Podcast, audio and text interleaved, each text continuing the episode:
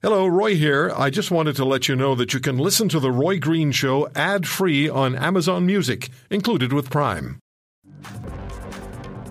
Dan Kelly is the president and CEO of the Canadian Federation of Independent Business. We have spent a great deal of time on the air with Mr. Kelly over the period of 2020 and charting the difficult, difficult waters and course for small business in Canada. And as 2020 comes to an end, December is supposed to be the month that really is the revenue generator for small businesses across Canada. And remember, over 8 million Canadians are employed by small business when everything is humming properly. It isn't now. Uh, so here we are, Dan, December the uh, 13th. Is it 13th or 12th? I don't know. What day is 13th. it? 13th. Okay, thanks. Um, and this is, we're supposed to be in the middle of the month where that's really humming for small business. What's the reality?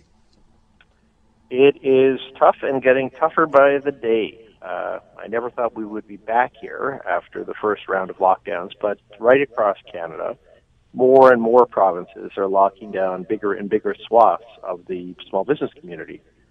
Uh, and, and it's, you know, look, uh, we can all debate how far we're going, whether the measures are appropriate, far enough, too far, or just right regardless of any of that, it will kill thousands and thousands of businesses. There's just no two ways about it. Uh, we're going to come out with some new numbers in the weeks ahead uh, that estimate the number of, of business bankruptcies to, to update what has already happened. Uh, but it's looking pretty bleak, and there's a lot of business owners that are just not going to make it, Roy, to the other side of the pandemic, unfortunately. Yeah, COVID is is destroying lives. Um, the owner, the, the, lives of small business owners are being destroyed. Uh, it's it's a double whammy for them. Their their their dreams of a lifetime are being are evaporating in front of their eyes. Um, Dan, what do you, I know you I know the CFIB is really going after the the governments and, and making recommendations and suggestions and to me they sound very reasonable. What are you what are you telling governments in this country they sh- they should at least consider be doing as far as keeping small business active is concerned? Well, one of them is making sure that whatever lockdown arrangements they are making, uh, that they're doing that in as fair a manner as they possibly can. Look, many business owners understand, as they did under, as they did during the spring, that uh, that there is a deadly pandemic out there, and that we've got to take it seriously. The vast majority of them are understanding that there are going to have to be some restrictions and limitations.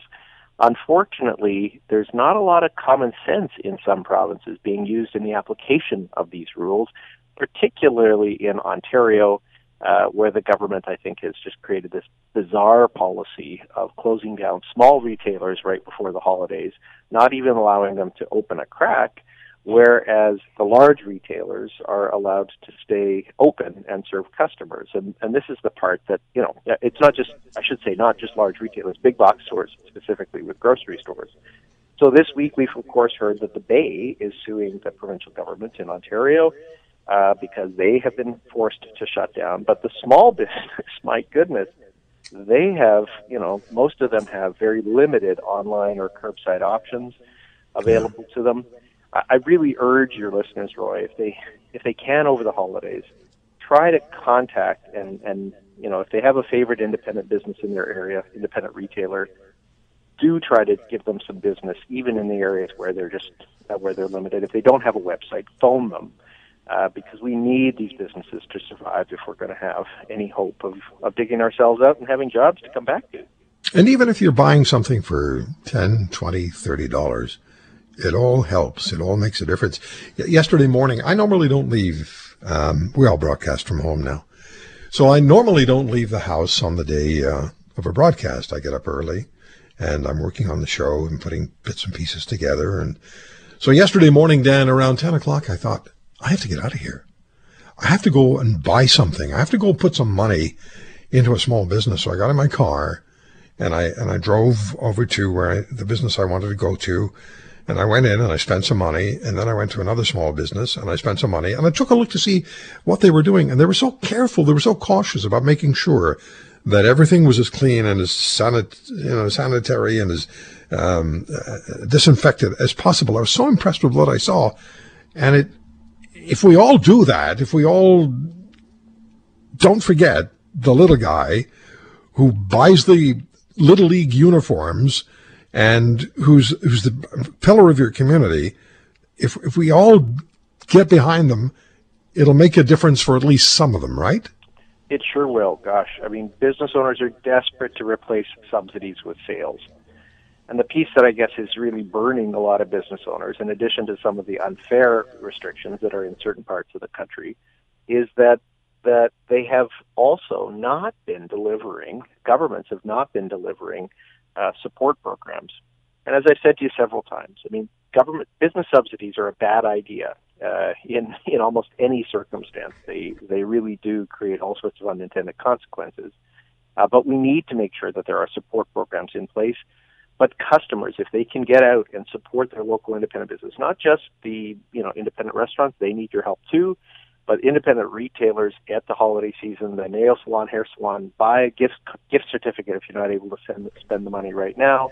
Uh, but these guys, anything like that, sends both a huge message of moral support as well as a little bit of financial support to help them make it through the next several uh, weeks, potentially months where we where we I really do worry that we're going to see that big tick up that we've been expecting in business bankruptcies.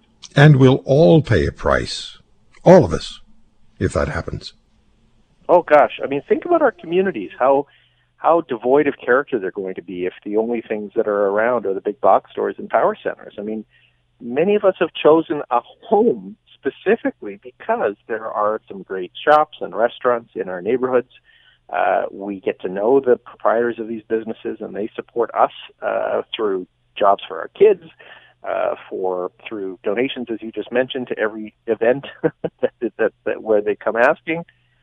But gosh, you know, we I, I really do worry that we're going to be a country of of big box stores uh, where and and Amazon, and that's not going to serve us particularly well we've got to figure out ways to get through the pandemic together. So if you still got your salary, as as I do, supporting small local businesses is a, a really great way to, to help celebrate the holidays and provide some support to people who desperately need it. If you want to hear more, subscribe to The Roy Green Show on Apple Podcasts, Google Podcasts, Spotify, Stitcher, or wherever you find your favorites. And if you like what you hear, leave us a review and tell a friend. I'm Roy Green. Have a great weekend.